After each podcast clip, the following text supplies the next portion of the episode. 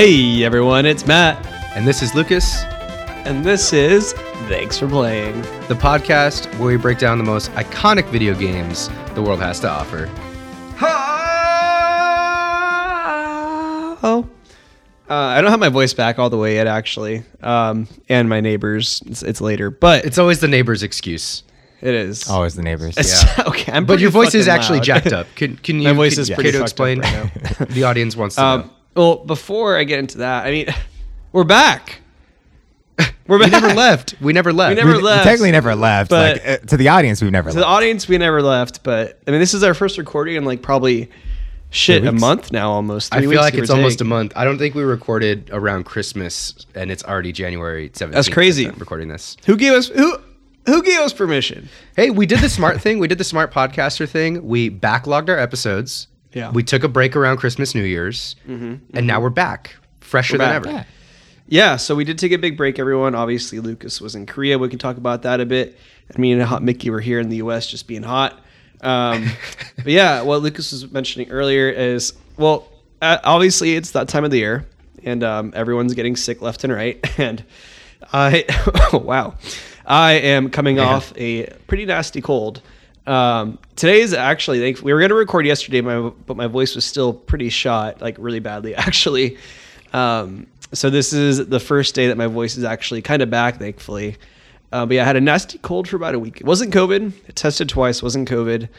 Nice. But yeah, just like a cold that would not go away. I was sick for over a week, actually. Just like, I had everything at one point. I had like a sore throat for a day. Then I was just like super congested and like, you know, having to blow my nose a lot for like 5 days. My ear was plugged for like 4 days. That sucked. Ugh. That's like the weirdest thing when you like, I was like, is it ever going to fix it? I was kind of freaking out, to be honest. Yeah. It's been rough cold season for sure. Yeah. And then, lost my voice like 3 days ago and I'm just finally getting it back. So God Mickey, bless. Have you gotten sick since like winter started? No. Really? He's a king. Jesus. I feel like I've had a cold since October. Like no, I just Hot Mickey's too hot. An occasional migraine. Well, not migraine, just headache. I wouldn't put it as bad as migraine, but that's pretty much the worst I'd get. Wow. The viruses can't survive in the hot climate of his body. Yeah, Mickey just burns the viruses for sure. Well, I'm excited to be back for sure. You know, I'm ready to make Korea and Japan my entire personality now. So I've been going up to people, like, you know, asking them, hey, have you been to Japan lately? It's beautiful this time of year. And they're like, what? No. We weren't even talking about Japan. And I'm like, I just went to Japan. And I really force it into the conversation. So that's been fun. That's been really fun. Yes. I paid good money to do that. It was awesome. Are you guys ready to ask me questions about it, or should I just do it throughout this episode of recording? You can just bring it up. No, I think we just skip it. Yeah. Just bring it. Okay, so we're going to move on. I'm just kidding. Is that one of your topics? You want it? Here. No, it's Lucas, actually not a topic. No. Go. Here, we'll give you... Well, actually, we everyone gets 2.5 minutes right now. I have my rant about my cold. Lucas, you get 2.5 minutes to tell us about Korea and Japan, maybe 3 or 4. And Mickey, I'm giving you exactly 2.5 minutes to complain about the Chargers. Thank you. Okay, we're gonna time the timer for the Chargers. Lucas, go. You're done at 7:40. So it was a cold day in Osaka. The rain was falling for me and Katie, and the hot sake was there to warm us up at the conveyor belt sushi restaurant. The sushi, incredible. The vibes even better. Okay. Japan kicked ass. It was very cool. It's first time there for those of you that haven't been listening. It was tons of fun. It was very much in so many ways. It was like kind of how it's romanticized in like a lot of like film, anime. This was like, your first time out of the country too, right? No. I've been to Mexico, Costa Rica. Yeah. Oh, I guess. Yeah, I guess just Mexico, Costa Rica. But I went to 2 countries. Never been off the continent, though. I've never been off the North American continent. Yeah. There you go.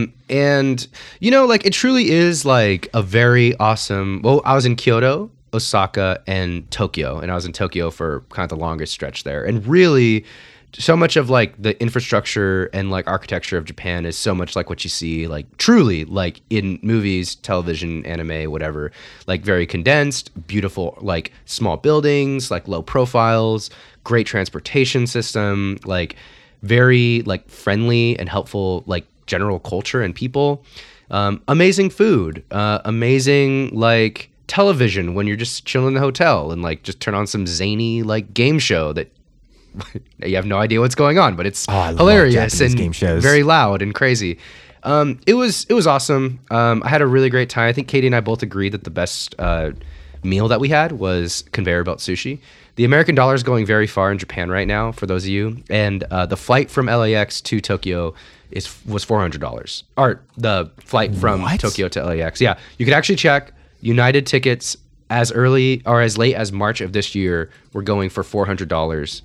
LAX to Tokyo one way, about a 13-hour flight if you're willing to make the trip, 7-hour time difference to the Western United States. It was awesome. Like, I recommend everybody go. I want to go back. I would love for us to take a trip. I'd love for a podcast trip out to Japan. I love a broke-out trip to Japan. And then I think that's my 2.5 minutes. Holy shit, you're right. I see 350 right now. Yeah. That's fucking insane. It's crazy. I know. PSA, everybody. It's really that cheap right now. And the American dollar is like... so Katie and I went to a sushi restaurant. It was conveyor belt sushi, but it was very good. I'm going to keep talking about the conveyor belt sushi. And got drinks, a bunch of food, and it was like... The tip is like included in the price of the food because there's no like tipping culture in Japan. And the tax. That meal was $40 for two people. And like a sushi meal for two people with a lot of food and drinks with tip is not $40 in Los Angeles. Oh, absolutely not. So you get that, like you could walk there. That's one person maybe. That's yeah. And it's like, I don't know. I'd like to back it up actually and talk about the no tipping culture. Oh yeah. You want to double down on that one? I just wish the paid workers fine and we didn't have to worry about what we tip. It's so stupid that they have to rely on the customers to pay their. If they made each of my meals $2 more expensive, fine, because then that's what I'm tipping anyway. So like just pay it, just pay them better. Yes, I agree. But then bartenders make a lot less. No. Look, man, I'm not perfect, all right? This is I feel like we're in the deep end as far as economic. I agree with you, but I am not ready with the numbers to completely blow up the tipping culture of the United States. Yeah, I'm not going to be able to... I'm not ready for this. I'm not ready for this conversation. I saw a really funny meme of The Rock on like some news channel just being like, oh yeah, you know... like inflation's hitting businesses hard. Like, yeah, what the fuck was that? I saw that clip. What does The Rock know about macroeconomics? I was just like blown away when I saw that, to be honest, because I'm like, look, Dwayne, you're a nice guy, but you're not that guy. That was I think we need Kevin Hart to start talking about like, you know, ETFs. That'd be pretty cool. Yes. Oh, that'd be fun. I'd listen to that. I actually would. I just sold myself on Kevin Hart talking about finance. Sounds cool. Yeah, for sure. All right. I think it's time for... Wait. We got to time this, okay? So I'm looking at the timer. I have one question for Lucas. Okay. Did you get Matt the good? Did I get Matt the good? I was very explicit in asking Lucas to bring me back hentai. Oh. He did not. Yeah, I'm going to print some out for you from the comfort of my home because you could just find it online. It's actually easier to access than it is to fly in. They actually make you declare it at customs. It's kind of embarrassing, so I didn't want to go through that whole thing. They say, do you have any nicotine, fruits, animals, or hentai? Hentai. And I didn't want to be that guy. It's like very big letters on the form on the plane, and which wasn't a good look. That's fair. That is fair. I would have owned it personally. I'd been like, yes, would you like to yes, you like declaring is like you have to declare. You have to declare it into the air. That reminds me, I'll never forget in college, my first time I went to Tijuana, we didn't get back to like 6 a.m. I went to San Diego State for context, everyone, so it was very close.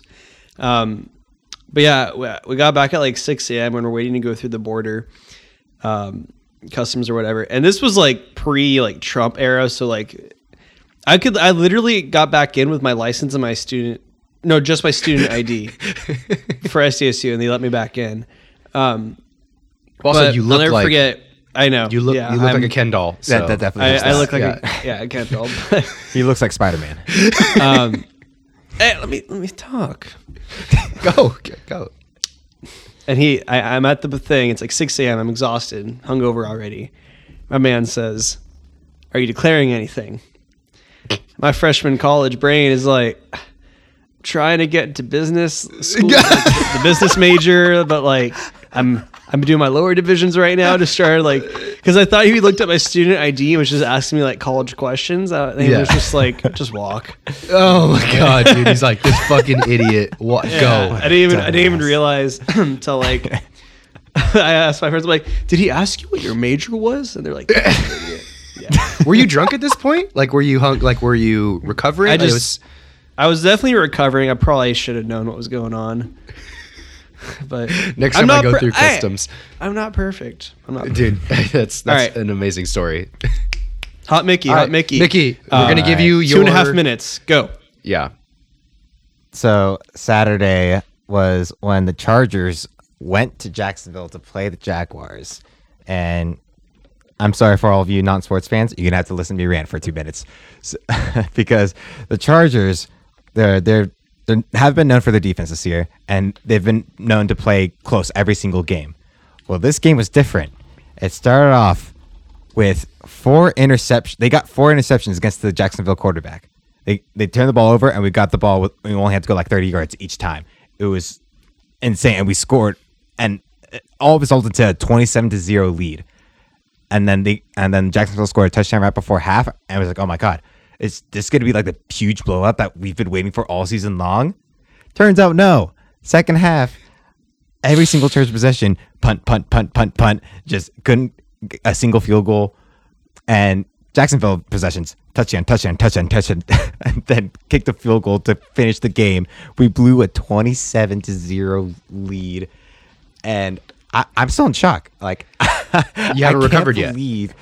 I have not recovered from this devastating loss that my team, who's known for throwing leads and throwing games in the most unique ways possible, and this was the biggest lead thrown in Chargers history and the third biggest lead thrown in NFL playoff history. It's Mickey blows my mind. I know you're having a hard time. I know it's been a rough several days for you. Who do you blame? I blame the defense for not being able to hold anyone. I blame the offense for not being able to move the ball. I blame Joe Lombardi, our offensive coordinator, who just got fired. Thank God. Though, like, I mean, I'm a little sad because the guy's got to feed his family. Like, it does suck that someone's got, like, lose their way of earning money. At the same time, I need my Chargers to actually have a fucking offense. You don't blame Trevor Lawrence at all? And then, I mean, He did what he needed to. Why would I blame him? Like, you're not upset at him. Game. You're not. No. You don't have any vendettas against the man. No. I have no vendettas against him. It was all Chargers' fault. It was the Chargers' game to lose. We just handed them the game. Like they took advantage of it. Like, and props to Doug Peterson for like whatever the fuck he said to Trevor Lawrence after he threw 4 interceptions to make him go throw 4 touchdowns. Incredible. I saw something at one point like whoever caught the interceptions from Trevor Lawrence had more passes caught from Trevor Lawrence than the receivers. Three of the interceptions came from one player, Asante Samuel Jr., and no Jags receiver had 3 catches at all. So he had caught throws from Trevor Lawrence in the first half than Jacksonville receiver. Wow. Yep. Exactly. Damn. I watched that game too, and I was watching with my friend Zach, who's a huge Chargers fan, and they were up like, 20-0 or whatever. And I looked at him like, are you feeling good? He's like, yeah. I'm like, you're not worried? He's like, nah, I'm feeling great. And then I was feeling great until after Jacksonville scored that touchdown right before the half. I'm like, I've seen us lose these. Yep. Please, no, don't let it be that. It blows my mind. And then every touchdown, I was like, oh no, it's getting closer. Oh no, it's getting closer. Did you slow yourself slowly receding into darkness? Like, did you always know that you were going? Like people around me were celebrating, and I was just this deep, empty pit was growing and growing inside me. I'm like, no, not here of all places, please. I get it. Did Did the Chargers make all their field extra point attempts? Yeah. Okay. It was not the Cowboys kick. Okay. I was just like, okay, well, no, another one to blame. Yeah. That fool looked like he was going to throw up. He did miss a single field goal. Yeah, because it was 27. Also didn't help. Would it have made a difference? Yeah, that was the points needed. Like, it would have been 33-31. Or the Jags would have had to score a touchdown instead of a field goal to win. Yeah. If we made that field goal. Damn. And I also blame Brandon Staley for being like one of the worst head coaches to make adjustments at half. We make like zero adjustments and we always play worse in the second half. Like, it was a big thing that like the Chargers would not score in the third quarter the entire season. We've only scored like two touchdowns in the entire over adjustment third quarter. We can't adjust. We couldn't adjust. Oh, under adjustment. Okay, I was gonna say. Oh, yeah, under adjustment. Both are bad. Both are wrong. We could not adjust ever. Dang, all they right. would adapt. Time's up. Would not adjust. Time's up. Yes. Okay. Time's up. Yeah, that was, right, we went over a little while. I think we're like 4 minutes. Yes. Well, that was like a 4-minute rant on the Chargers. On it, Matt, did you expect Mickey to only spend 2.5 minutes on the Chargers losing? I almost did, and then you asked the question. Yeah, true. That was probably me. Yeah, just trying to keep the energy going. Keep the energy. All right. We got a lot to talk about today. We really do, actually. We're already 17 minutes in. We'll see if we keep this under an hour. I'm guessing probably not, and that's okay. We're here for a good time. I'm gonna kind of skip release watch, and we're just gonna kind of dive right into the the big topic. Last of Us is out, HBO, and I gotta say, what platform it's on. You like it, Matt? I'm fucking heavy with it. So I cried. Good. You cried in episode one? That really? Early? Wow. I knew exactly what was going to happen. And I mean, I don't think either of you have, I don't know if you're familiar with the franchise at all or the series. Nope. I've never seen it or played it. You have no idea what happens? No idea. I have no idea what happens. I don't even know. Are they zombies? Don't tell me. You're in for a journey. Okay.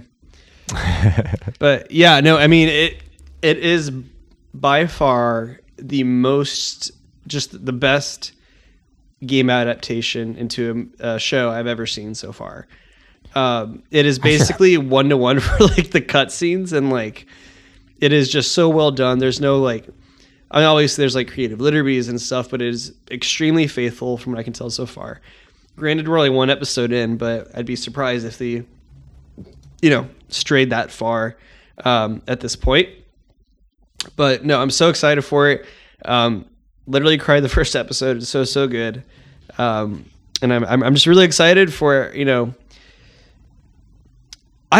one, I'm excited to re-experience the story because one, I'm going to be watching the show obviously, and then two, we're also going to be doing it for the podcast, which is a big deal because I remember when I played that game, I played the original back in like whenever on the PS3, and I thought, okay, that was fine. Like, it wasn't great, but it was fine. So I'm really curious now that like I'm a bit older if it'll hit me a little bit differently or whatever. Man, like I am like so invested after the first episode of that TV show. I think we really got to start taking bets on your rating for the game. For sure. That's good. Ooh. We'll make it a little side bets. I hear he can't know because it'll influence his rating. I hear the Discord like typing happening right now, right after you said it was fine. Like, I played the game and it was fine. I just hear the audience getting ready to type on their shit right now. And to be fair, we're playing a remake. We're playing the PS5 remake. Is it not very close to it's a complete remake? As I understand, yeah. Wow. They remade a game like, that was not even that old? It's not remastered. It's a remake. So wow. But it's not like so excessive like how Final Fantasy VII was, obviously, where it's top down. Like, it's still like the same game from what I can tell. I think they just kind of added in some small stuff, made it more modernized, I guess. And obviously like the assets are nicer.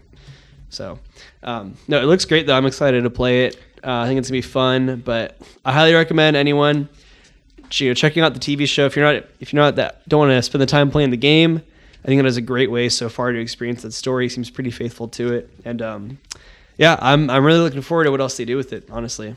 Yeah, I am looking forward to playing the game and watching. Sorry, Mickey, go ahead.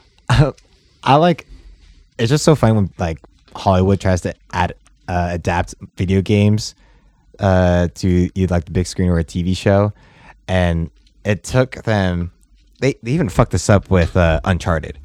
Like that, that movie was also like massive garbage, even though like that game pretty much plays like a movie. I watched that on a flight to Europe and it was pretty bad. And then finally with The Last of Us, which it's pretty much a movie. Like someone could just easily watch and like not really, from what I can tell, like the action isn't really like, it doesn't really like deviate that much, and like it's pretty much more focused on the storytelling than it is the gameplay itself. Yeah. And all you gotta do is just kind of do what it sounds like they did, Matt, which is like cutscene for cutscene, just play it out and like pace it right and have the actors do a decent job. And it sounds like pretty much. Yeah. No, but yeah, I'm excited for the rest of it. I think it's gonna be great. And I just want to take a moment to see what else we got going on. That's gonna be like pretty big, I think, and pretty promising. There is the excuse me. There is the God of War show that's gonna be coming out still. Chris Judge has indicated pretty clearly he wants to play Kratos. However, there are rumors swirling that Bautista will get the role. Man, I want Judge to get it so bad. I would like Judge to get it too. That'd be pretty iconic. Yeah, Judge is Kratos at this point. He just is. Bautista is just Kratos. Like he's just a bigger name, which is why they're probably considering it. Yeah. Then we got Horizon Zero Dawn coming. Ghost of Tsushima. Apparently, there's going to be something for that. I don't know if it's a movie or a TV show. Super Mario Brothers movie, obviously, coming out. Apparently, there's a Gears of War TV show in development. Wow. Death Stranding TV show's in development. And if they don't cast Norman Reedus, I will be blown away. Apparently, a Twisted Metal TV show. A Borderlands show. More Witcher, obviously. And then apparently there is an Arcane Season 2 in development. So. Well, yeah, we've known that one for a bit. I can't wait for that, but that's not coming till like 2024. Yeah. Dude, there are so many announced like on this IGN article that you linked, Matt. It's crazy. I just saw a Pokemon live action series. This is the first I'm hearing of this. What the hell? Yeah, Detective Pikachu 2 is also announced apparently. I did not know that. There's a Just Dance movie. Oh, Jesus. Yeah, a lot of this stuff is a little... That's probably pretty good. We've... that sounds yeah, it's so going to be amazing. I feel like we're really past... I could say It Takes Two. I could see that. That's kind of... That could totally play out, yeah. Fallout, I can kind of see. Oh, Castlevania. They already got one of those. So, another spin-off series, I suppose. Yeah, you know, it's funny, Matt, you saying... I've heard that a lot. Like, The Last of Us is, so far, the best... video game adaptation into a TV show or movie that anybody's seen, but to be honest, the bar is pretty low, or has historically been very low. Although it's gotten better and better and better. I'm reluctant to admit, but it really has. Like Sonic has been like pretty decent. Detective Pikachu was pretty good. I heard that. I actually do have high hopes for the Mario movie. Besides Chris Pratt. Chris Pratt's the only thing that brings me down with that movie. Otherwise, I actually think it's looking out to be a good movie. Mm-hmm. And then you got like Arcane, of course. Arcane. Like, yeah, a huge hit for sure. Yeah, really cool stuff going on there. I'll go. I got one for you guys. All right, let's go. So a few things on my journey over to Korea and Japan. Watched some stuff on the plane. I wonder if you guys have seen it. You guys seen a little movie called Top Gun? Oh, love that movie. You watched that on a plane? That's almost a shame, dude. I know that's what Mickey said. That's exactly what Mickey said earlier, dude. Okay, so I saw. Were people clapping in the plane when they saw you watching it? No. I saw a guy next to me watching it though, and like. He started before me. I just started playing piano, and I had like a wife beater on and a Hawaiian shirt, and I was just like Miles Teller in the scene. Honestly, that movie, I really wish I caught it in the theater. I heard it was very good. It was even better than I thought it was going to be. I just felt like I think the biggest problem for me was I finished watching the movie, and I was just sitting on a plane. I couldn't like get up and go for a run and lift some weights like immediately after, which is what that movie makes you want to do. So that was a big shame. That's a really, really good movie. I saw that in the theaters, and I was just like, I wanted to fight a bear. Yeah, dude. And like, I was like, I love America. I love guns, and I love freedom. Yeah, I love freedom, and I love making sure all my boys live. after a mission, you know, like I love not passing out from the force of gravity on me by accelerating up very, very quickly. G's. Yeah. No, that was a really fun, I went to see that by myself too. And I was just like, everyone in the theater was like, yeah. And I was like, yeah. Just high-fiving homies in the theater. Pretty much. Like there was legit clapping in my theater. Hell yeah. Like at the same with mine. Yeah. So such a good movie. Honestly, like one of the most fun theater experiences I've had. That is not an exaggeration. Agreed. Have you guys seen Bullet Train? That one I have. Was it good? I've been meaning to watch it. Dude, Bullet Train was also pretty sick. Very surprised. I watched that on the plane. I've heard multiple takes. Now, I when I was in Japan, I don't know if you guys heard, I went on a bullet train as well. I did a bullet train from Kyoto to Osaka. Oh, so you got Osaka the first-hand experience. Yeah. The bullet train was nothing like that in real life, though. Let me tell you. It was so different. It was very calm and soothing. Brad Pitt wasn't on it. Neither was Aaron Taylor Johnson. Damn. And...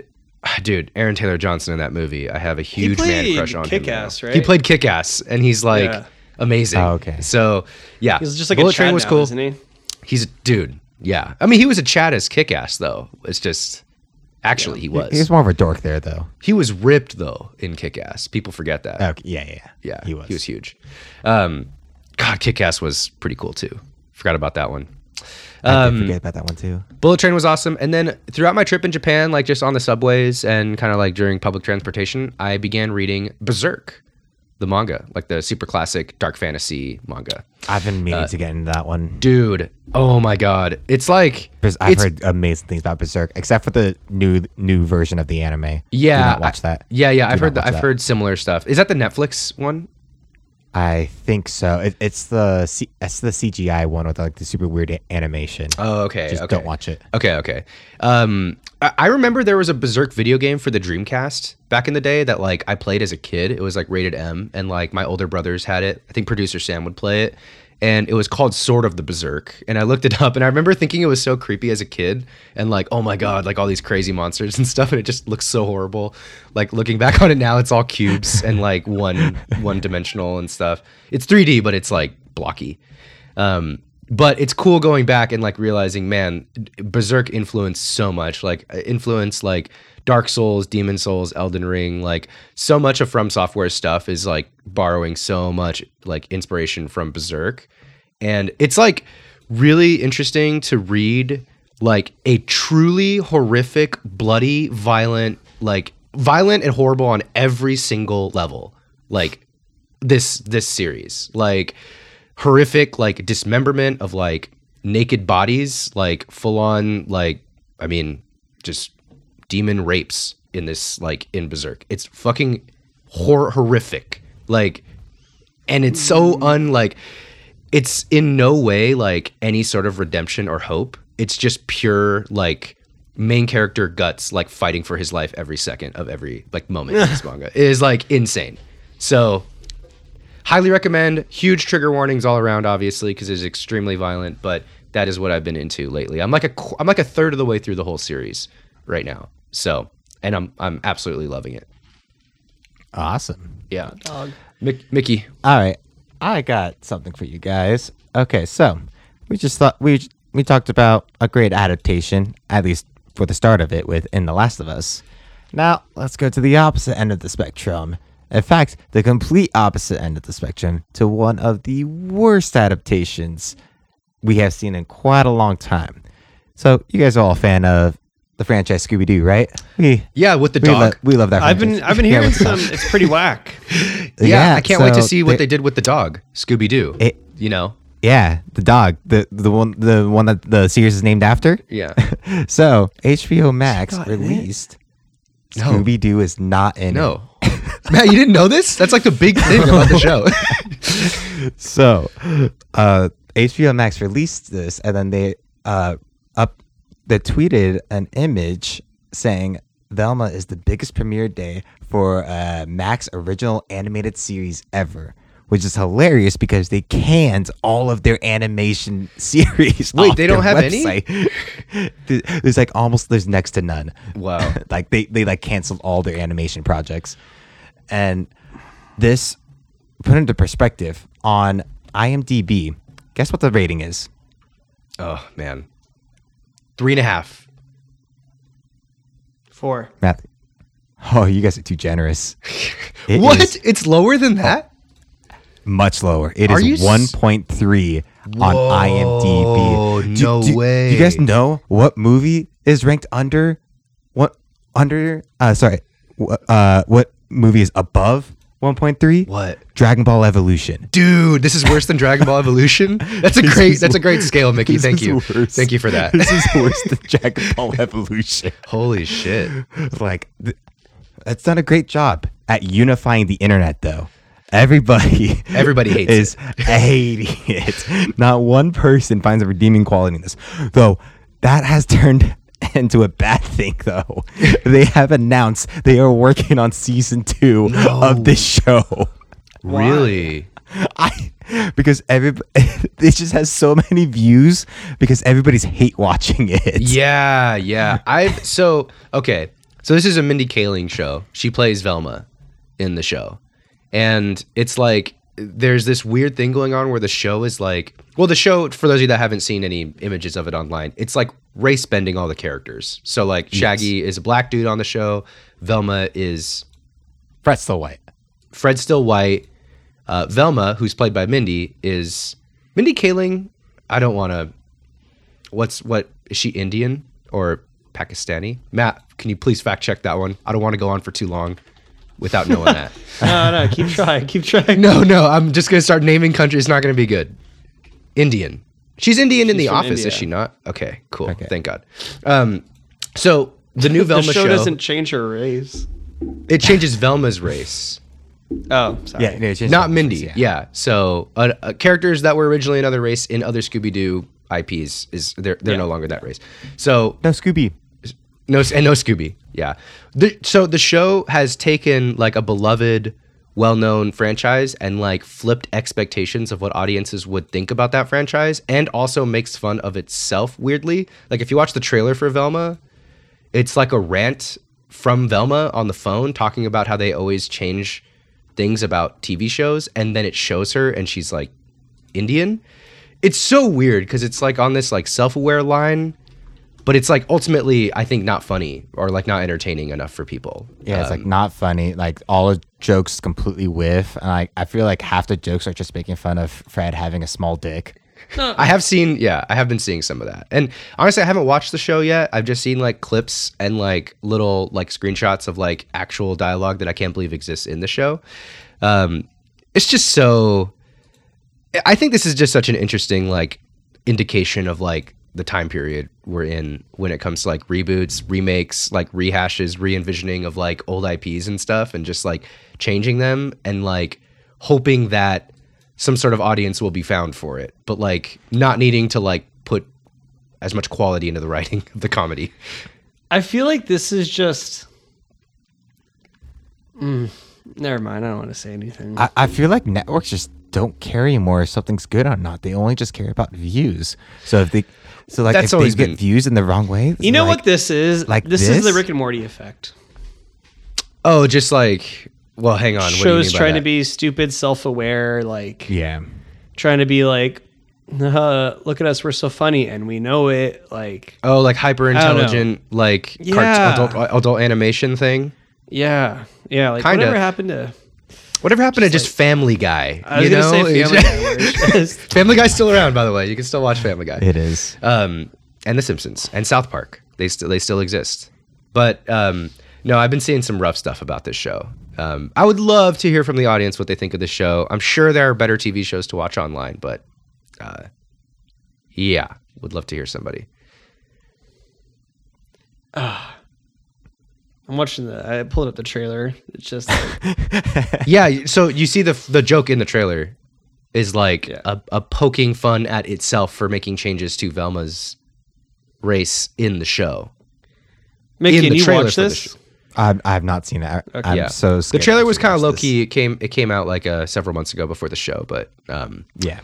Yeah, it is... Is it... Yeah, well, I'm just curious about how the Scooby-Doo part of it plays in, like if there's any actual mystery or if Scooby will get introduced at the end of the season or something. Very curious about all that. Only 2 episodes are out right now, I think.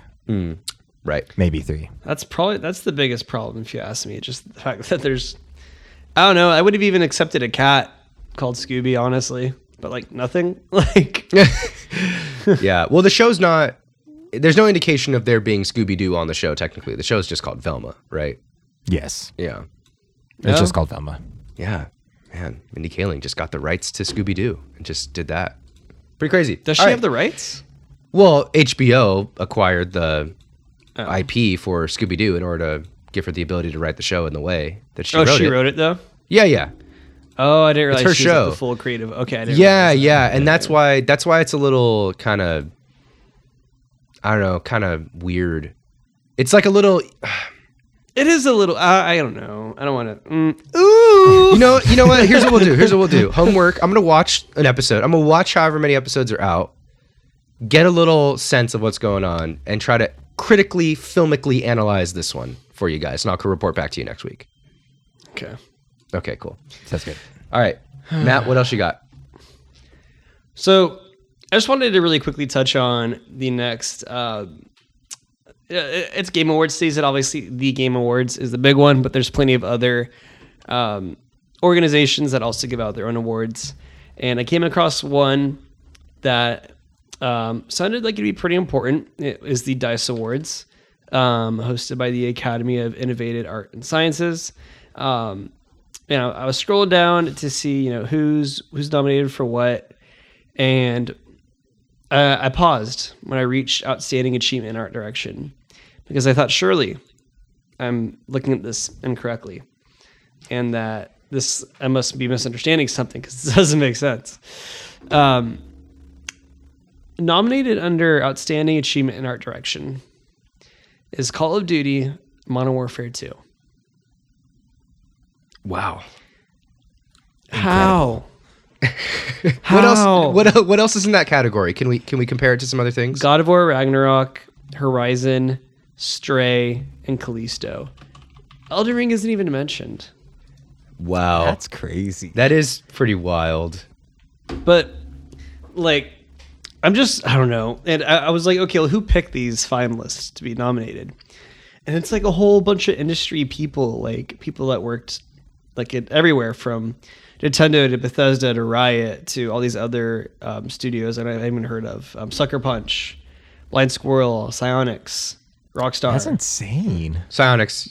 The one fucker from Infinity Ward, Mike Denny. Good job, Mike. A whole bunch of people, but I'm just so blown away. Like, what is these standards for games? Like, just because something has money behind it, we're going to give it all these awards and give it a chance to win awards? Like, I don't know. I've played the new COD. It's fine.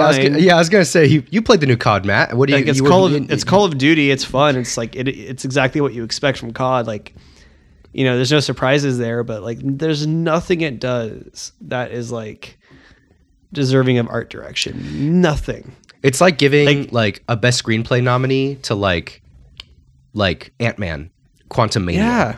It's like there's no way. Like, why not include maybe, I don't know, Pentiment in art direction. Pentiment was extremely interesting with its art direction. And actually had that's our next game episode we're doing, and we talk about it more, but like that is a super interesting game with like how they decided the art and everything. I was watching like a behind the scene things, but I'm just so upset, and like seeing this, and then you can go back and listen to our Game Awards episode, just like reviewing that. It has me just a little disappointed, and also believing that now more than ever the world needs TFP. I agree. That's I knew you were going to land there. I'm glad 100%. You landed there. Yeah. No, I could tell. I hear the cynicism in your voice just infecting this whole entire podcast recording, Matt. Yeah, it is just maybe I'm reading too hard into this one thing. Maybe I'm too biased with my own opinions, but I'm not buying it. I'm out. I'm kind of out on mainstream game media, I think. Just for some context here, best art direction nominees for the Game Awards, which were the Game Awards for 2022 that we went through. Go ahead and check out our episode on that, everybody. Elden Ring won for that art direction, and other nominees were Ragnarok, Horizon Forbidden West, Scorn, and Stray. All, you know, really great and original and inventive, in maybe not so much God of War Ragnarok, but all like great games that like show a sense of creativity and ingenuity in terms of like actual art direction. And like, oh, you're going to see something you've never seen before in this game. You're going to see something presented differently than you've ever seen it presented before. But man, to give a nominee to like a Call of Duty just kind of ruined the category for me. It's a nominee though. It hasn't won anything. I mean, these are the nominees and nothing's won yet. Is that correct? Correct. Yeah. But okay. It shouldn't even be nominated. It sullies the category. Yeah. It invalidates the whole award. And it invalidates like a lot of those categories and the everything. I totally gotcha. Mm-hmm. Oh, wow. Okay. It's being live streamed from Vegas on the Thursday, February 23rd. That's right before we go. We could have lined that up better. That's too bad. Dang. Could have crashed TFP. It. Could have been that kid. Could have been Bill Clinton kid at the Game Awards, but we TFP kids. Yeah. All right. Are you rant over, Matt? Can we move on? Over. Okay. I'm sorry. Oh, Lucas, I see your next point. Oh, okay. No. Wait, what? Which point are you looking at on the thing? I see broken Steam Deck. Broken Steam Deck is right. What did you do? Okay, so no, I did not do anything. I am going to have to retract my 10 out of 10 of the Steam Deck from several months ago because this fucking screen has dead pixels and stuck pixels all over it. I sent Matt some pictures. I've done nothing to this Steam Deck at all. I've even reset the screen so that it clears the dead pixels and they just come back again every time it goes to sleep for a couple hours. I got to send it in for repairs. I called Mr. Valve himself and I complained, and they sent me Mr. Valve, and then he emailed me a shipping label to go send back, and now I got to send this thing back. I was going to play Pentiment on the Steam Deck. I bought it on Steam, and I'm playing it now on Xbox, which is totally fine because it's on Game Pass. So I didn't buy it twice, but still, it would have been the perfect game to play on Steam Deck, and now I can't play it on my Steam Deck.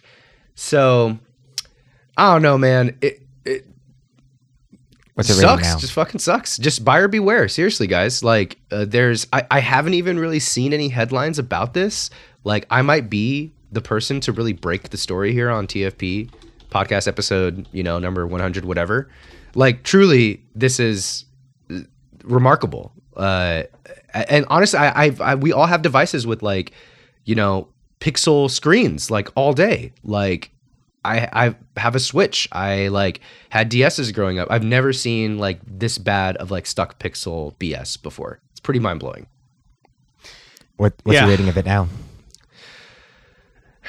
9.5. No, I'm just kidding. I'll figure it's not a 10. It's not a perfect 10. Otherwise, it wouldn't have broke. So that's my big rant on that one. So sorry to flood everybody's ears with negativity. But one of the good news here, I do have one of my points I'm going to move on to immediately. In Japan, boys, I went to the Nintendo store. Mm. Boo. Yeah, the flagship. What? Why boo? I hate Nintendo. Oh, my God. Sorry, Mickey. I don't. I would have gone. Yeah, everybody would have gone. I went to the Nintendo store, and there was a Jump store right next to it, too, in Parco Mall. So it's pretty cool. So, okay, I realized something, boys, which is really interesting. I love Nintendo, but I've never played Animal Crossing. Animal Crossing was a quarter of that store, right? Really? Damn. Literally Animal Crossing stuff everywhere. Like Animal Crossing, figures, Animal Crossing, teacups, kitchen towels, everything. And then another third of the store was Mario stuff. And then another third of the store was Zelda. And then the rest of the store was miscellaneous Nintendo properties. One shelf for Metroid. One shelf with darn. Basically nothing. No. One nothing for basically nothing for Metroid. Literally zero Star Fox, F-Zero, nothing that for me is childhood Nintendo stuff besides Mario and Zelda had a lot of representation for me, which I find really interesting. I'm not even upset. It's those are the Nintendo properties that are really, really popular. I mean, I'd probably venture to say that more than a quarter of the store was Animal Crossing stuff. And I just simply do not play Animal Crossing, right? But it's interesting to me that you're, despite it being such a storied company, their main flagship store is going to focus on what is current, like what is on people's radar right now. And like for an old sucker like me that wants to buy some like Star Fox or Metroid merch, it's not going to be there. It's not going to be there. I'm surprised Xenoblade. You didn't mention Xenoblade. I thought that would have been a big portion. I don't think there was any Xenoblade. Huge in Japan. I don't think there was any Xenoblade stuff really. There was maybe a little section, if I'm recalling correctly, but it was not like it was not that big. And Chrono Trigger? Or even Fire Emblem? No. There was no Fire Emblem, no. Not at all. Yeah, yeah. And then the Jump store, I had a very similar issue at the Jump store. It was just My Hero, some Dragon Ball, not even really that much, some Naruto, and like I think Haikyuu. Woo! A lot of Haikyuu. But it was like My Hero and Haikyuu, like half the store. And I was like, I'm surprised it's not popular in Japan. I want to get some Death. Crazy. I want to get some like Death Note thing, you know. I want to get like some JoJo thing, you know. Is like, Blue Lock a Jump one? I don't think Blue Lock is Jump. I think it is. It's that this is a soccer one, right, boys? Uh huh. This is I think soccer one. Yeah, I think that might have been there. But it's just interesting that like something like Jump or Nintendo, like massive publishers and like, you know, developers of stuff that we like have grown up with and loved. You just don't see like your particular thing that you love. You see like what is current for their generation of fans. There was like a huge One Piece mural there, Mickey. I meant to take a picture with it. That was my bad. One Piece, woo! Yeah, so it was like One Piece. It was like four or five IPs that were strongly represented, and then there was zero of like everything else, which is the stuff that I kind of wanted to see. But it was cool nonetheless to check it out. And then there was the Pokemon Center right next to it, which, again, same problem. Like I didn't know any of the Pokemon at all. Like I know zero like of the Pokemon in this generation, and I was just like, "Where's Chikorita?" Where there was like Pikachu and like there was a Jigglypuff. I saw a Jigglypuff plush, Pikachu plush, and an Eevee plush. Those and the only like Pokemon that I actually even really recognized. I didn't know the names of anybody else. So weird times. Dang. I feel it's just maybe it's just me being old, but I should just blame them. Yeah. Welcome. It's the children that's wrong. Yeah. It's not me. It's the children who are wrong. Exactly. All right. That concludes my more Japan talk. Nice. Oh man. I think I'll take the next one. Take us home, Mickey. I'm so excited about whatever the fuck you're gonna talk about right now. Yeah. Okay. So, how do you guys like math? You guys like math? Fucking love math. Okay. So. Sorry to interrupt, Mickey. One of the most unique. Sorry to interrupt. Just for context, everybody, Mickey's note just says pi, like as in P-I, and Matt's just like, what is Mickey going to talk about now? Yeah, go ahead, Mickey. Okay, so pi, one of the most unique numbers in all of math. It just doesn't repeat any decimals ever. It just goes on for infinity. What if I told you can find any digit number of pi now? Sorry, we already found a formula. Like you can find the 99th digit of pi. You can find the 1,536th digit of pi if you wanted to with the formula. They have just recently discovered a formula to get whatever digit of pi you want. Is this one of those like take your age, cut it in half, double it, your age kind of things? I will copy paste to you guys. You know what I'm talking about, right, Matt? I know. Okay. Here's the formula. Okay. Take your age, divide it by 2. Now times it by 2. That is the formula. Let's look at this formula. Okay, hang on. If I'm reading this right, and I like to think that I'm reading this right, it says pi n equals 2 negative 1 to the square root of n plus 1 factorial 2 n. Hold up, there's an exclamation mark in there. What the fuck? Wait, all Matt, this makes sense to me. No, that's factorial. Isn't that a factorial? What's an exclamation mark mean in math? I actually don't know. That means like you take the number and you multiply it by every... It is factorial. Fuck yeah. You multiply it by what? Something, dude. What math you did you learn that in? I think that's like calc. I took calc. You did clearly. Your teacher didn't trust that you could learn this. You multiply it by every single integer, decreasing. Yes, until you hit one. So like 5 factorial is 5 times 4 times 3 times 2 times 1. Yes. Yeah. Double it. Cut it in half. That's your age. Yeah. Okay, Mickey. What does this mean for our world? To be honest, I have no idea what it means to the world. I just thought it was super fascinating. So I'm still okay. I'm just a little confused on like. So if I do pi n, that's like the digit I'm looking for. So I want to find the millionth digit of pi. I just type in a million into this formula. Yes, if you type in million into this formula, you get the millionth digit of pi. Whoa.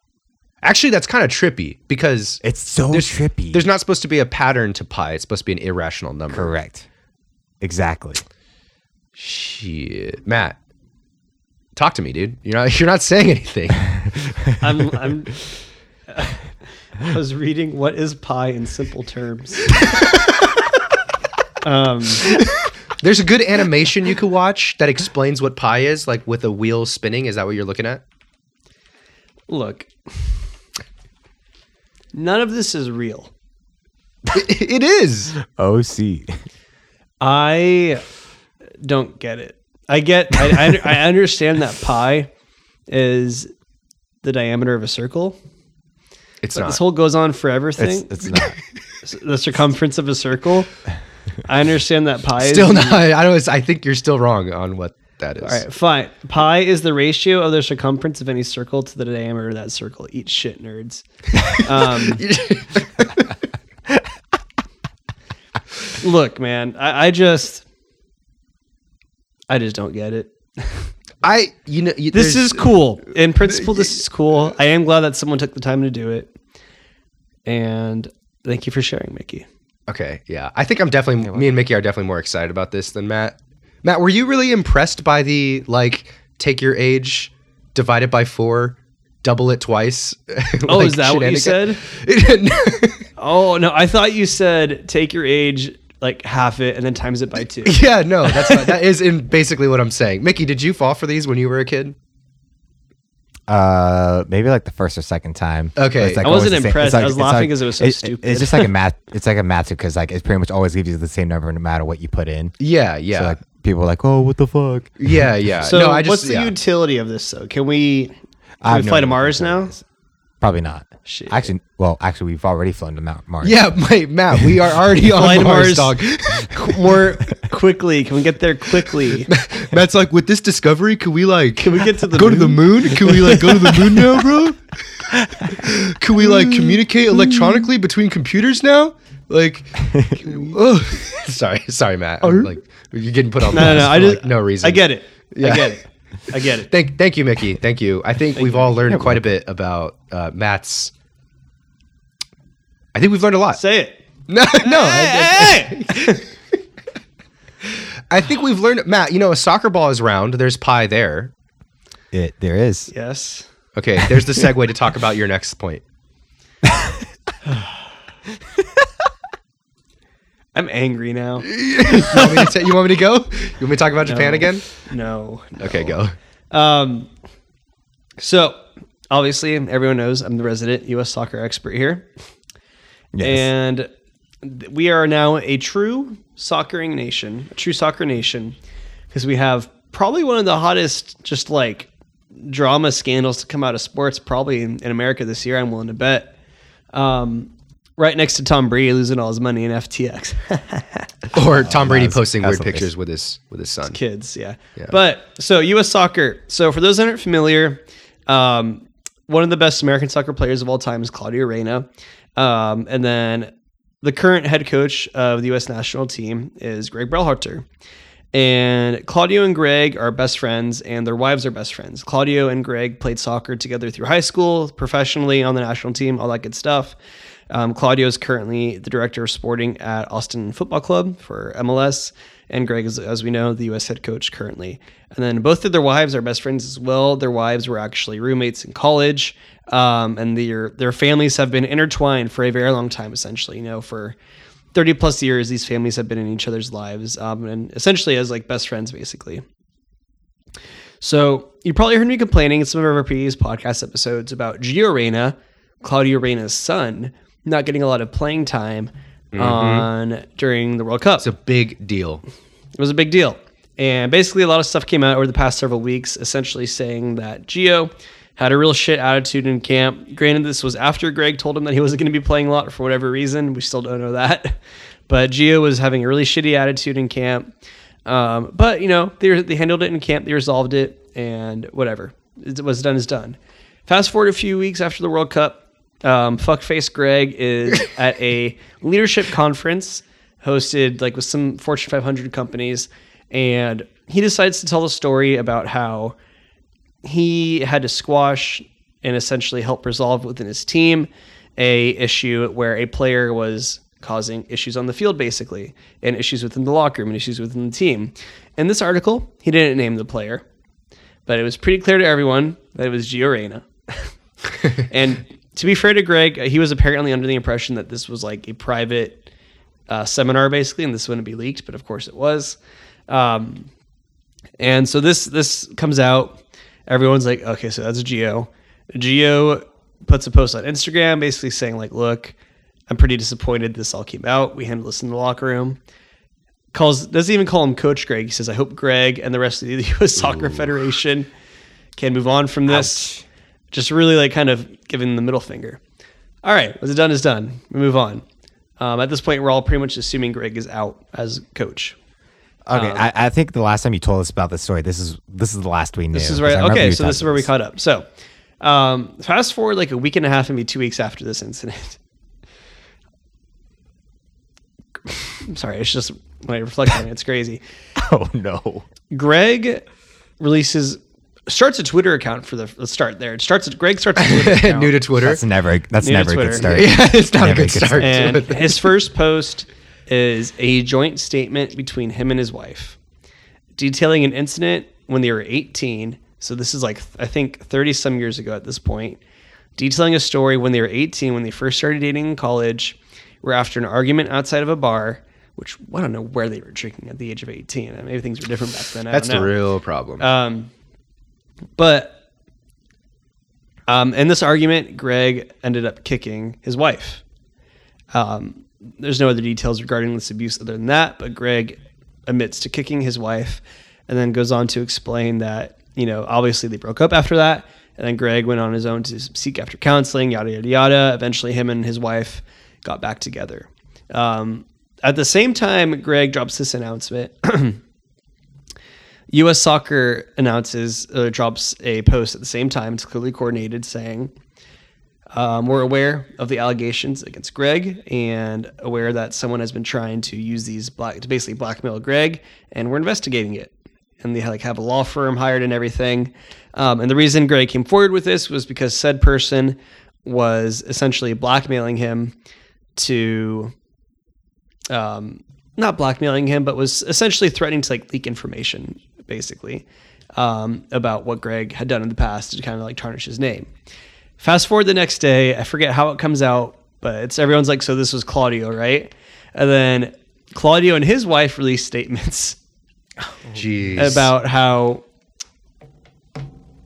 Claudio's wife, I forget her name, excuse me, but his wife goes to Ernie Stewart, the president of U.S. Soccer, and is complaining to Ernie during the World Cup about the lack of playing time her son is getting, Gio, and basically saying, Ernie, do you even know what he did? He kicked his wife. Like, essentially saying that. And of course, his wife is like, oh, but... You know, I went to Ernie as a friend. Ernie's a family friend. This wasn't me going to him as the president of U.S. Soccer or whatever. And it just turns into this weird thing. And then she literally says in her statement, but by the way, it was way worse than a kick. Way worse than a kick. Like, literally... Cliffhanger. Literally does that in her own in that statement. After apologizing for doing anything at all, adds more fuel to the fire by saying it was way worse than a kick. what the fuck? And essentially, this is where we're at, is statements, literally lifelong friends going behind each other's backs and blackmailing each other. All because Gio wasn't getting enough playing time. And this is the ultimate, like, youth soccer bullshit thing you would see. I grew up playing soccer. You see this all the time from parents getting talking to the coach because their kid's not playing enough. Uh-huh. This is happening at a fucking World Cup? A World fucking Cup? Are you kidding me? And it just raises so many questions because, like, U.S. soccer, it's like a boys club, basically. Everyone that is currently the main leadership all played together in, like, the 2000 era, late 90s, early 2000s. Claudio, Brian McBride, Ernie Stewart, Greg Berhalter all played together on the U.S. national team together. And it's just, like, really bad. And they're even saying, like, oh, Greg's still in consideration to be head coach. And Greg's like, I still want to be coach. And it's just like the whole thing's bad. And, like, you know, I don't want to. Domestic abuse is terrible, but ultimately it's their choice how their family handled it, and it's not our right to bring that back up at the end of the day, right? I do find that part, like, oh, by the way, it was more than a kick kind of comment very strange, because, like, that's fucked up. Greg and his wife. How long have they been together now? I mean, 20 years? 30 years. Over 30 years since that incident. So it feels weird. 25, that, like, 30 years, something like that. Basically something that happened 30 years ago that they as a couple, like, clearly worked through and, like, made it work. There's an attempt to use whatever against them, even though they're, like, together. They've been together this whole time. It's just, I don't know. It's very, it's very sloppy and weird. And also it's like, Gio Reyna's mom is literally, like, fighting his battle for him. Is, like, what I'm hearing as well. Does that not sound like? Yeah, I don't know if, like, Gio hasn't said anything from what I understand. Like, I don't know if his he and, you know, egged his parents on, or his parents just kind of went rogue or whatever. I honestly kind of believe Gio probably complained to his parents and then they went rogue. Is what I think happened. That is so bad. Because I mean, like. U.S. soccer, these families are so intertwined. I can't emphasize that enough. I get that. It's just, it's weird that, like, I don't know. Imagine freaking Russell Westbrook's. No, that's probably not even a good example. Just, like, I don't know. Imagine Mike Trout's dad going, like, we haven't won. Like, I'm gonna, like, I'm upset at the Angels, and, like, I'm gonna put so and so on blast because my son. Like, is not being able to succeed given, like, the circumstances on this team. It's like, this is Mike Trout. He shouldn't need his, like, a parent to go and say something on behalf of him. It's like, if there's a problem, this grown man can say something or leave the team or do his own actions. He doesn't need, like, it's almost embarrassing if your parent comes out and tries to say something like that. It's very strange. And, like, I mean, I guess it's putting U.S. soccer a little bit on the map, no? In a fun way. Oh, it's great. great publicity. We're almost up there with France now. France had another player blackmailing another player with their own sex tape. That was Karim Benzema, folks. So, yeah, we're a proper soccer nation now, but I can't think of a more American way to do it, honestly. Yeah. With parents getting pissy about their kids not playing. But, yeah, the whole thing is just really depressing, and I feel bad for... Not really for Greg. I feel really bad for Greg's wife that this whole thing's being brought. Like, this is her trauma, you know? And now it's all being brought to light and talked about in the media again. That's, like, pretty... she's the biggest victim here. Like, fuck Greg, honestly. Like, yeah, that woman. Like, especially if, like, this was, a one-time thing, and this isn't a repeated thing from Greg. Like, that's what it's sounding like, is that Greg isn't a repeat abuser. It was just, like, a one-time incident, and they talked it through. They found the solution on their own terms. And yeah, I mean, I don't want to speculate too heavy on that because, like, there are cases where, like, abusers protect their or victims. No, absolutely. Yeah. But, like, at the end of the day, I understand what you're saying as well, Mickey. I'm saying with the information we have now. Yeah, with what the information available, because she also co-signed on that. Yeah, it was a joint statement. It's resolved. Yeah, it's resolved. It's never happened again. And Greg is, by all accounts, a decent husband now. Regardless, she is the victim in this, not Greg. Like, yes. Yeah, for sure. And the whole thing is just, I don't know, like, it is both, like, entertaining and depressing at the same time. Like, U.S. Soccer Twitter was crazy when this was going on. Yeah, my God. I bet. But also, like, this is terrible at the same time. It's a weird time to be a U.S. soccer fan, I'll tell you that much. Yeah. And now, today, Alexi Lalas, this fuckface guy, Ginger, you just look at him, you just hate him. Nothing against Gingers. I love you all. But Alexi Lalas is like everything wrong with the world, and he happened to be Ginger. I'm sorry. Alexi Lalas is like this just dumbass that is a big U.S. soccer media person, and he thinks he knows. Like, he literally like says, fans, you're stupid and you're fucking wrong, all because he had a very average career. Like, he thinks he's like a genius, and he's just kind of like, guys, like, I used to think we should get rid of Greg as the coach, but like, come on, if we do it now, we're letting those guys win. He has to be coach now. And I'm just like, so you want him to be coach because you feel bad for him? You're saying he's missing out on this opportunity because of this? Bro, he had his opportunity. 4 years of it in Azkaban. Dang, Matt, would chill. That's a Harry Potter. That's a Harry Potter. But it's just like, bro, he had his time. Like, he was coach with no issues that were public for 4 years, and he did the bare minimum. Okay, cool. Let's try someone else now. Like, Greg, all of these issues aside, Greg should not remain the U.S. soccer head coach purely based on his performance. I think we should keep him on purely for the content. I think this is good, and this is bringing a lot of attention. I think it's he has good. He's driven some content. I will concede that point. Yeah. All right. Love it, Matt. Thank you for the reporting. This is good. Yeah. This is good stuff. All right. I'll say my last one here. I'll end with, you guys want me to end with the Sasuke thing, or you guys want me to end with the Ubisoft thing? Your call, dog. I'll do the Ubisoft thing. Although, just want to say it. Just want to put it out there. I saw a clip of Sasuke fighting a dinosaur. I actually watched this. Okay, can you comment? Was it sick or was it really stupid? I think it was fine. But did you see the clip where Sasuke has both his arms? Well, no. What? In a short little clip, when it zooms in on Sasuke, takes a headshot, it shows he has both of his arms. What? Like, it's just a mistake. He doesn't actually have both of his arms, but the animators like put his second arm in. Oh, in that one little clip. Dude. Okay. I'm glad you brought some more to the table on that one, but just wanted to kind of bring that up as a point. The thing I really want to talk about here was this is a big headline that came out about a week ago. We do talk about video game news on this podcast. Ubisoft canceled 3 unannounced games, and Skull and Bones, their big AAA pirate game, has been delayed again. Most likely coming out at the end of this year or sometime next year. Ubisoft has canceled 3 games, unannounced games the company has revealed in its latest financial update. The company cites major challenges as the industry continues to shift towards mega brands and long-lasting titles that can reach players across the globe, across platforms and business models.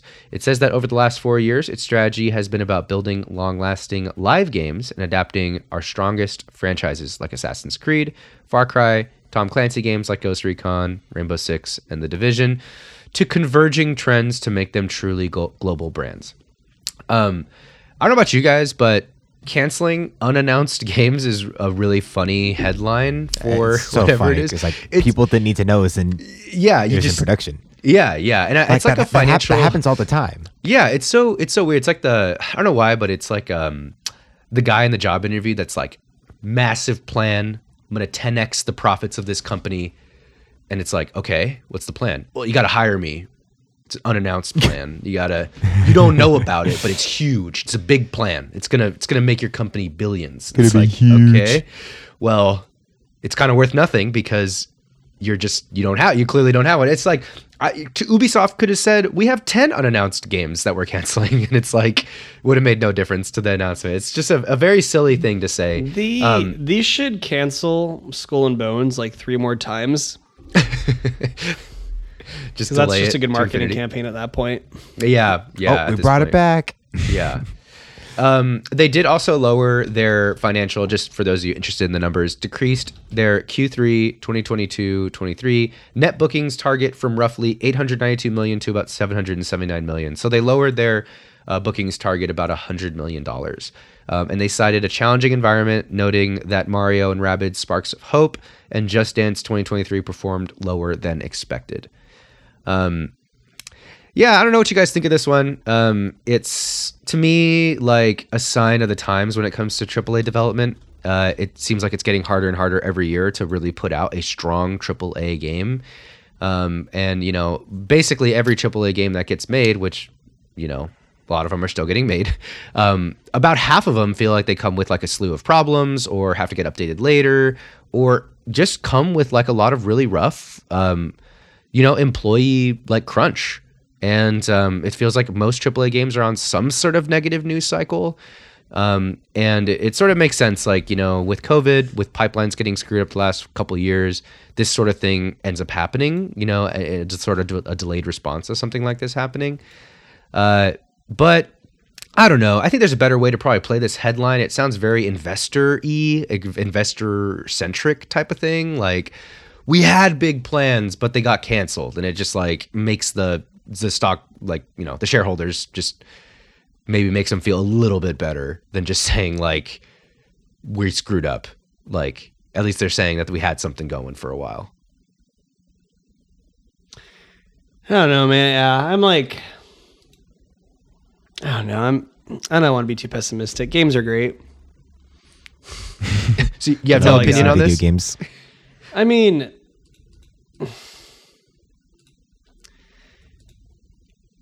you know what's going to happen.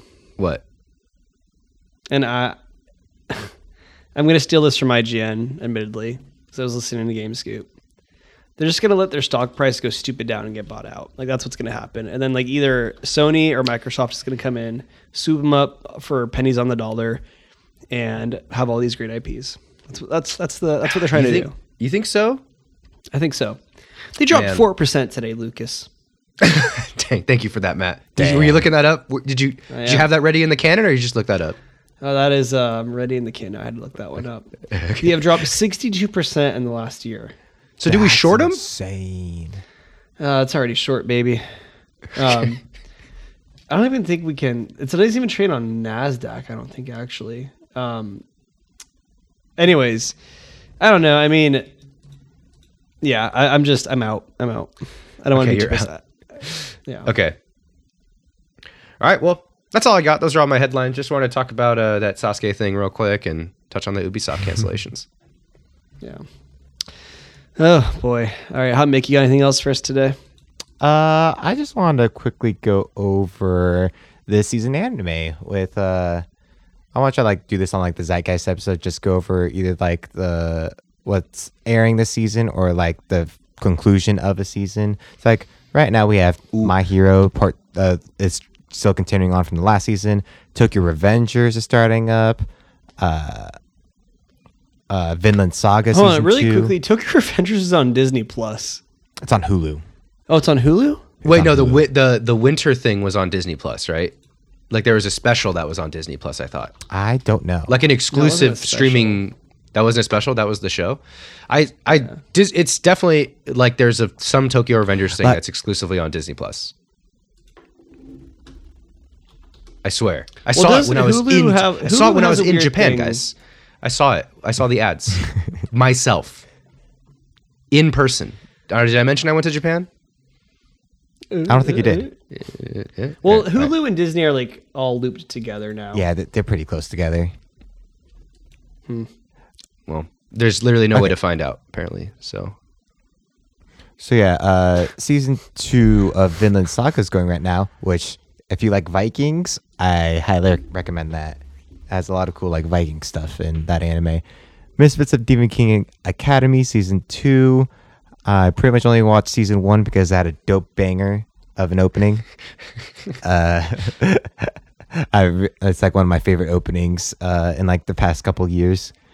That's just about like the demon lord. He gets reincarnated at his school because like he died like 1,000 years ago, and he's just trying to reclaim his power. And he's just super OP and just blowing everybody away. Love that. The ice guy and his cool female colleague. That's just a nice little slice of life where like this guy like he's a descendant of a snow spirit, and like pretty much whenever he gets emotional, it starts snowing. And he's just trying to like him and his coworker. They're just like trying to like hook up essentially. Like they like each other. Love that. To Your Eternity season 2, fantastic show. that's still season 2 is continuing from fall. It should be going about 20 episodes. I think it's like around episode 15 right now. So it's got about like 5-6 more weeks of that. Blue Lock's continuing from last season. Fantastic show. I'm loving that one to death. High Card. This one's a really cool one that maybe my favorite of this season. It's about pretty much like a magical deck of 52 cards. Like at the beginning, you see it like some thieves are trying to steal the whole deck. And then like some gust of wind makes them blow it out away. And then like it shoots up and spreads out like the Dragon Balls after they've been used. So just scattered across the earth. And each card has like its own special power. Like one can turn anything it touches into marbles, even like human body parts. So like he like decapitates someone's head just by turning them into marbles. Another one just like brings out a gun. Wait, I'm interested in that one. There's just a gun one. Yeah, I love when anime one. There's just a gun. The protagonist, he has like anything, like his power is like anything he shoots, it just goes straight, like no matter what. Jeez. So like he uses the power like to shoot into water to make sure like it hits its target. He's pretty much a sniper essentially. Okay, cool. So yeah, High Card's dope. That's like 2 episodes in. Looks really cool. The Angel Next Door Spoils Me Rotten. Another like slice of life about like cool 2 high school students who like are next. Or our next door neighbors, and she just like cooks dinner for him like every single day. Wow. Some of these plots, man. Yeah, wait, Mickey, do you find that plot mildly outdated or problematic, or it's well, nice? Like it starts off like they're like super platonic, and like she's like the super popular girl, but like when they're together, like she's like a bit, she's like simp. Shows more like irritable, no, not simp, irritable. Oh. Like she's like more like straight face and not like super cheery like she is at school, but like she's very straight to the point, and like she doesn't like mess around or anything, and super practical, and like he's just a super like low emotional person, and it's just a nice little slice of life. Like I'm enjoying it. Like probably give it like a 6 out of 10 right now. Okay.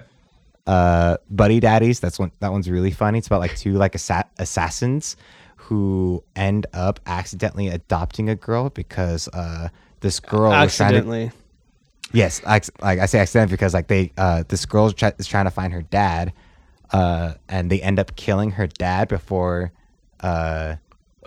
she meets him, and one of the guys claims to be her dad, so she thinks he's his dad, and they're trying to find the mom while also carrying out their assassination missions, and like she gets brought on like a couple missions and like just like messes up the missions. This kind of sounds pretty zany, pretty fun. It is pretty zany. It's really fun. Day Life of Mortal King is just like a One Punch Man kind of thing where like one person's super powerful and like nobody can touch him, and everyone's just like reacting like it's like, wait, how are you this powerful? Or like they don't even realize he's this powerful. It's just like a bunch of crazy stuff that's happening because of him, and he's like trying to fix disasters before anybody can notice they happen. And gotcha. That one's really funny.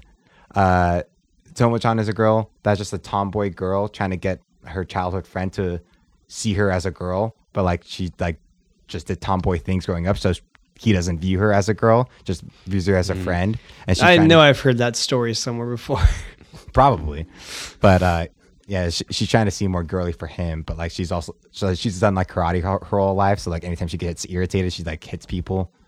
Mm. Another romance slice of life thing. Yep, another romance slice of life. I'm a big fan of those. And then last one is the Nier Automata anime, which so what I've been told, because I haven't played the game, it does like follow the game pretty well. That's a game I've always wanted to play. Adaptation. Yeah, my brother-in-law loves that game. I've heard. I am very, curious very to check things. Out that one. Yeah. Yeah. Yeah. Really cool, Mickey. I know you didn't want to talk about, Attack on Titan Season 4 Part 3 Part 1. Oh, my God. We're going to touch on that one real quick. So fucking ridiculous. We could end it on that. Is that real? Let's not on that. That is real. Like, that's pretty much how they described it. Like, the tweet is so funny. The Did you see the tweet, really, Matt? Funny. It's hilarious. Like, it's like reads so final funny. part one, part four. Yeah. Exact. Let me pull it up. It's the exact tweet is. It says breaking Attack on Titan final season part 3 anime set to premiere on March 4th will be split into two halves. The final season part 3 will be split into two halves. And like they thought, they're just like, yep, run that headline. They're going to eat that.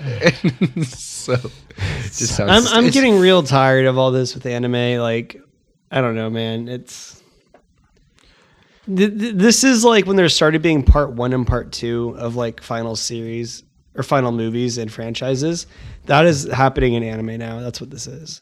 You're talking about like Endgame. Oh, and Mickey, I just noticed your reflection in your window behind you, and I'm like, oh my God, Mickey, there's someone outside your window. You just noticed that?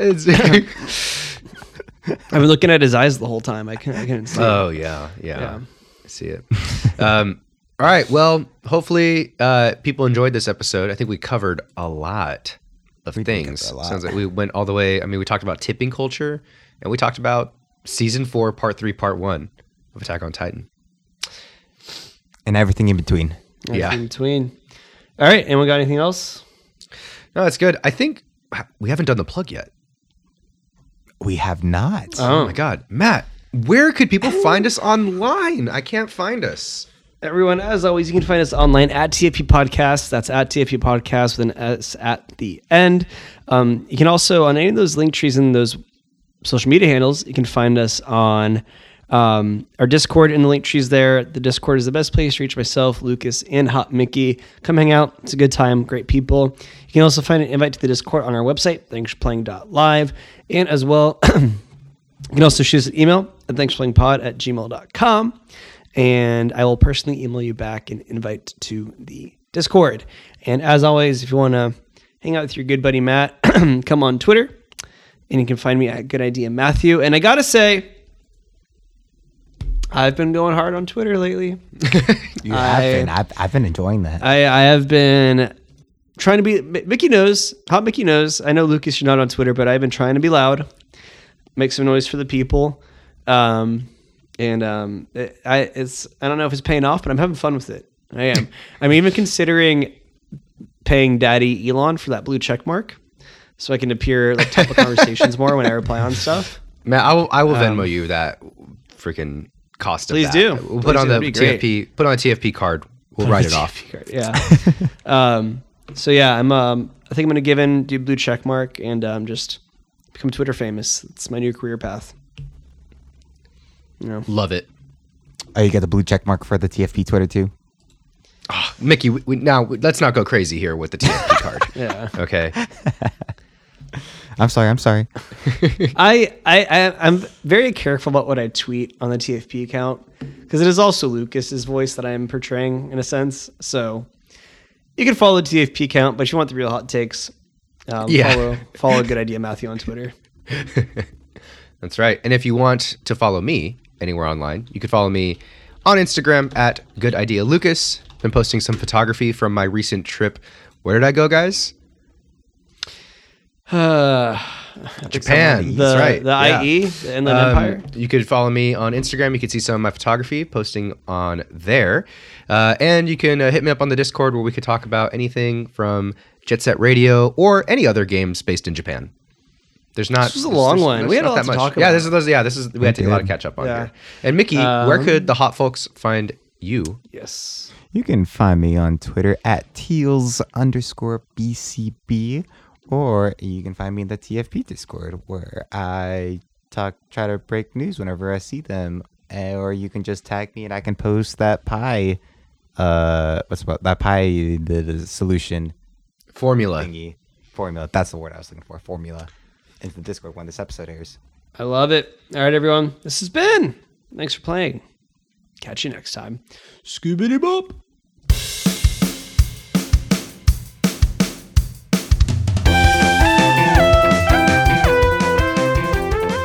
Thanks for Playing is a production of Good Ideas Only.